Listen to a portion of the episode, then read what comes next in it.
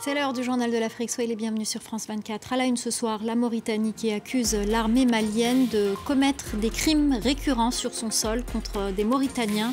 Le ministre mauritanien des Affaires étrangères a convoqué l'ambassadeur du Mali dans son pays pour euh, lui signifier sa vive protestation. Les détails de notre correspondante dans la région Sarasako dans ce journal. Nous irons également à Soumy, en Ukraine, où près de 2000 étudiants majoritairement d'Afrique et d'Asie ont évacué la ville pour fuir les bombardements. Les détails dans un instant. Enfin, nous consacrerons une longue page à la Journée internationale de la femme. Nous irons au Kenya, au Niger et en Afrique du Sud.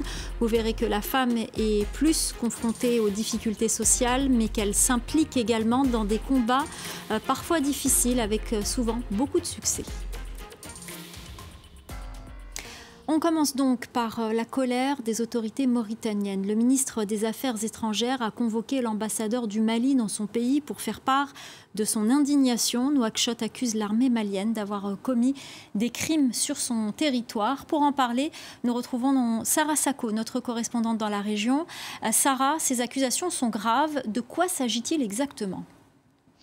Alors en fait, euh, la Mauritanie accuse donc l'armée malienne de crimes contre ses ressortissants en territoire euh, malien. Il y a eu cette convocation dont vous avez parlé, Myriam. Il y a également eu euh, ce communiqué du ministère des Affaires étrangères qui parle de crimes récurrents perpétrés par l'armée malienne. Et puis ce matin, à Nouakchott, plusieurs dizaines de manifestants s'étaient rassemblés pour protester également contre ces crimes. Alors que s'est-il passé exactement? Pourquoi cette colère de Nouakchott?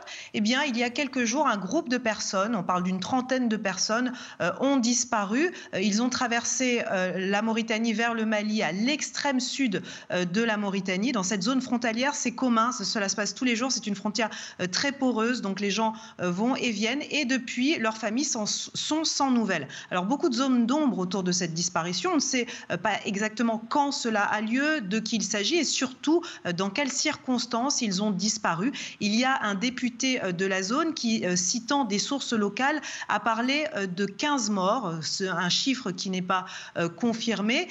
Et donc, dès le lendemain, Nouakchott a fait part de sa vive préoccupation, de sa vive inquiétude, c'était les mots exacts. Et ce mardi, eh bien, ce coup de colère de Nouakchott avec cette convocation de l'ambassadeur et ce communiqué, et surtout cette grave accusation contre l'armée malienne. Alors, il faut rappeler que cette disparition de Mauritaniens euh, côté malien fait suite à deux autres graves incidents depuis euh, début janvier.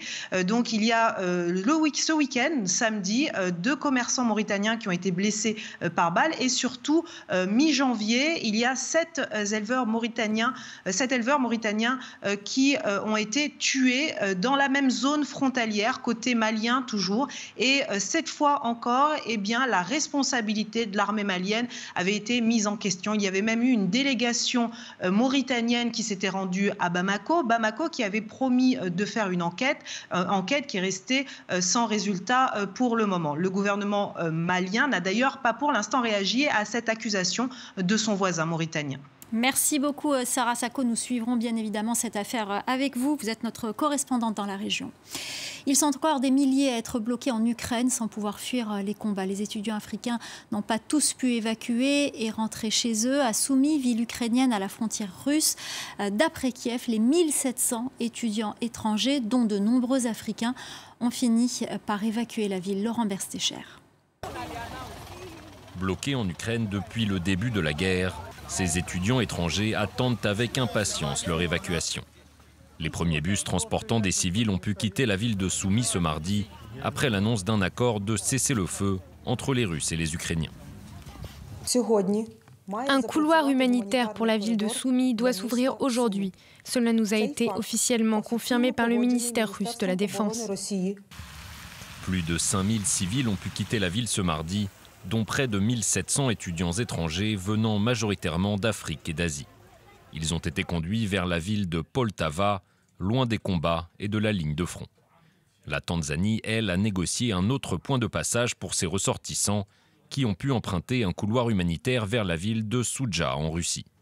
Mardi soir, un premier groupe d'11 étudiants tanzaniens arrivait sain et sauf à leur ambassade à Moscou.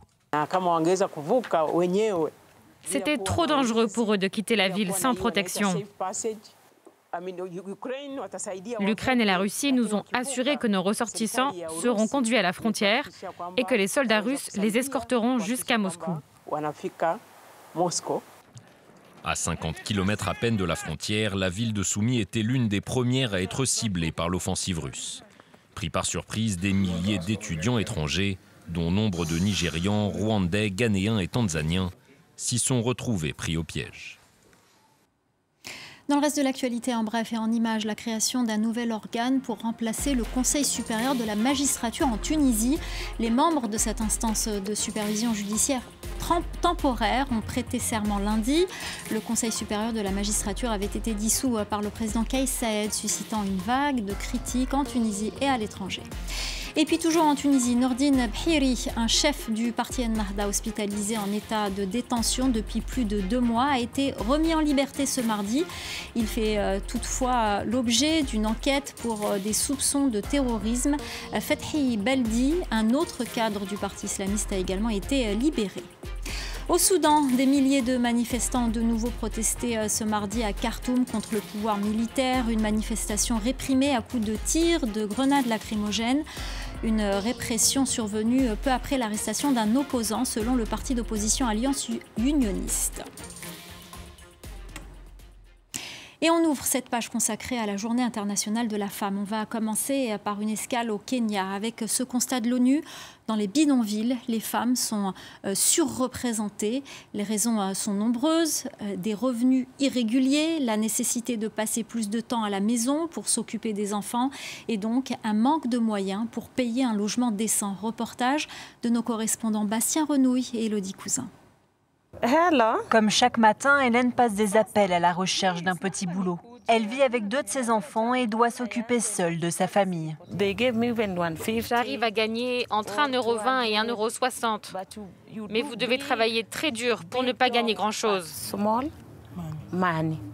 Avec moins de 2 euros par jour, impossible de sortir de la précarité. Cela lui suffit à peine à payer son loyer. Uh, Cette maison me coûte 16 euros. Donc en plus de ça, je ne peux pas me permettre de payer l'hôpital, les frais de scolarité, tout le reste. Je perds espoir.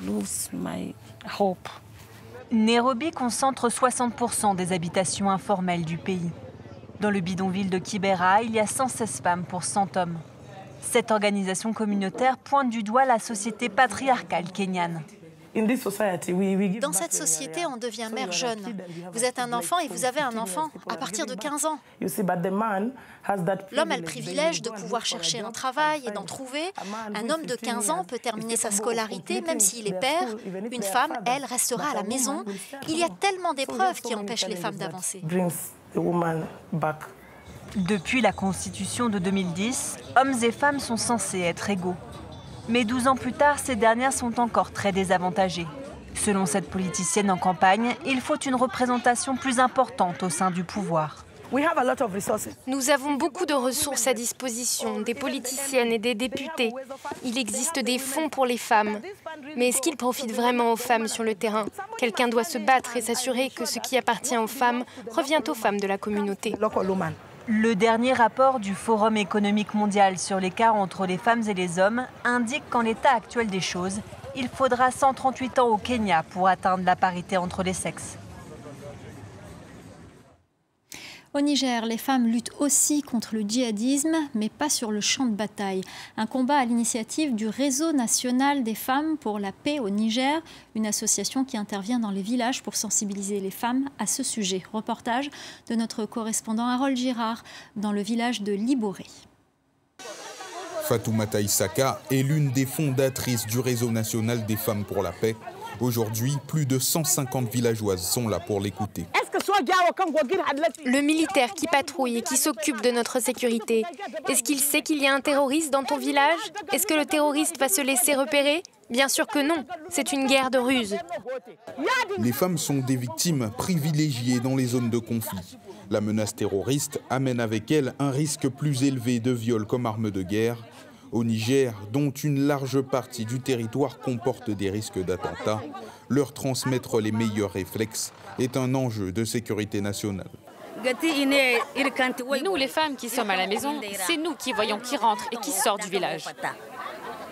Si dans une maison vide à côté de chez toi, tu vois quelqu'un qui s'y installe deux jours par exemple, alors que tu ne le connais pas, tu ne connais pas ses intentions, tu dois dire à ton chef de village qu'il y a un étranger. Des réflexes qui tardent à s'installer dans les villages concernés. Pour Fatoumata Issaka, c'est l'implication de toutes qui influera sur la situation sécuritaire du pays. Parce qu'il n'y a pas de développement sans sécurité. Et nous, c'est dans ce sens-là que nous œuvrons pour responsabiliser les jeunes et les femmes qui sont victimes et actrices en même temps. Des rencontres que les Nigériennes aimeraient voir se multiplier, mais dans plusieurs zones du pays, l'insécurité reste trop élevée pour atteindre une majorité de femmes. L'ONU, qui accompagne près de 300 associations au Niger, diffère régulièrement des actions prévues en milieu rural. lorsque le contexte insécuritaire ne le permet pas, malheureusement, on ne va pas non plus mettre en danger la vie de ces bénéficiaires-là ou de nos partenaires. Et donc nous, on préfère, par prudence, euh, lorsque la situation ne le permet pas, renoncer à pouvoir apporter une aide euh, de manière ponctuelle, quitte à ce qu'on puisse revenir avec, lorsque la situation se, se calme. En 2020, le gouvernement nigérien s'engage à intégrer les femmes dans le processus de paix à l'horizon 2024. Pour finir, cette success story, elle s'appelle Zandile Dlovou. Elle est euh, devenue la première institutrice noire de plongée en apnée. Née à Soweto, en Afrique du Sud, elle rêve d'ouvrir l'océan à toutes les communautés. Reportage de Caroline Dumay et Stéphane Carstens. On la surnomme la sirène noire. Zandile Ndlovu peut descendre à 34 mètres pendant 4 minutes sans respirer. Au début, j'avais peur. Je n'ai pas grandi près de la mer. Je me rappelle être restée bloquée une fois à 23 mètres. Non pas parce que je ne pouvais pas respirer, mais parce que j'étais terrifiée à cause de toutes les histoires que j'ai entendues quand j'étais enfant. Elle est pourtant devenue la première instructrice noire de plongée en apnée. Il y a 20 ans, elle n'imaginait même pas que ce métier existait. Ces mers n'ont pas toujours été accessibles à toutes les communautés. L'histoire de notre pays est douloureuse. Le monde marin est très nouveau pour les communautés noires. C'est un nouvel espace à explorer et à connaître. Zandile vit désormais au Cap, mais elle est originaire de Soweto, loin des côtes. Et quand elle était petite, elle n'est allée à la mer qu'une seule fois. Ce qui est fou, c'est que petit, quand on se baignait, personne ne se posait vraiment la question de la vie qu'il y avait sous l'eau. On ne savait pas. C'est pour cela que tout le monde me disait et me demande toujours pourquoi tu fais des choses que les Blancs font. C'est parce que sous l'apartheid, des plages comme celle-là étaient réservées aux communautés blanches que Zandile s'est donné pour mission de faire connaître l'océan à tous les enfants sud-africains. Est-ce que tu t'es déjà baigné dans la mer? À travers sa fondation baptisée la Sirène Noire, Zandili enseigne le monde marin aux enfants de toutes les communautés pour qu'ils puissent apprendre à aimer et à protéger les océans. Je pense qu'il faut sensibiliser tout le monde ici, c'est important. Si nous voulons sauver les océans, tout le monde doit s'impliquer. Alors, il faut que tu fasses bien attention. Tiens, regarde. On va remettre l'étoile de mer en place. Voilà, magnifique.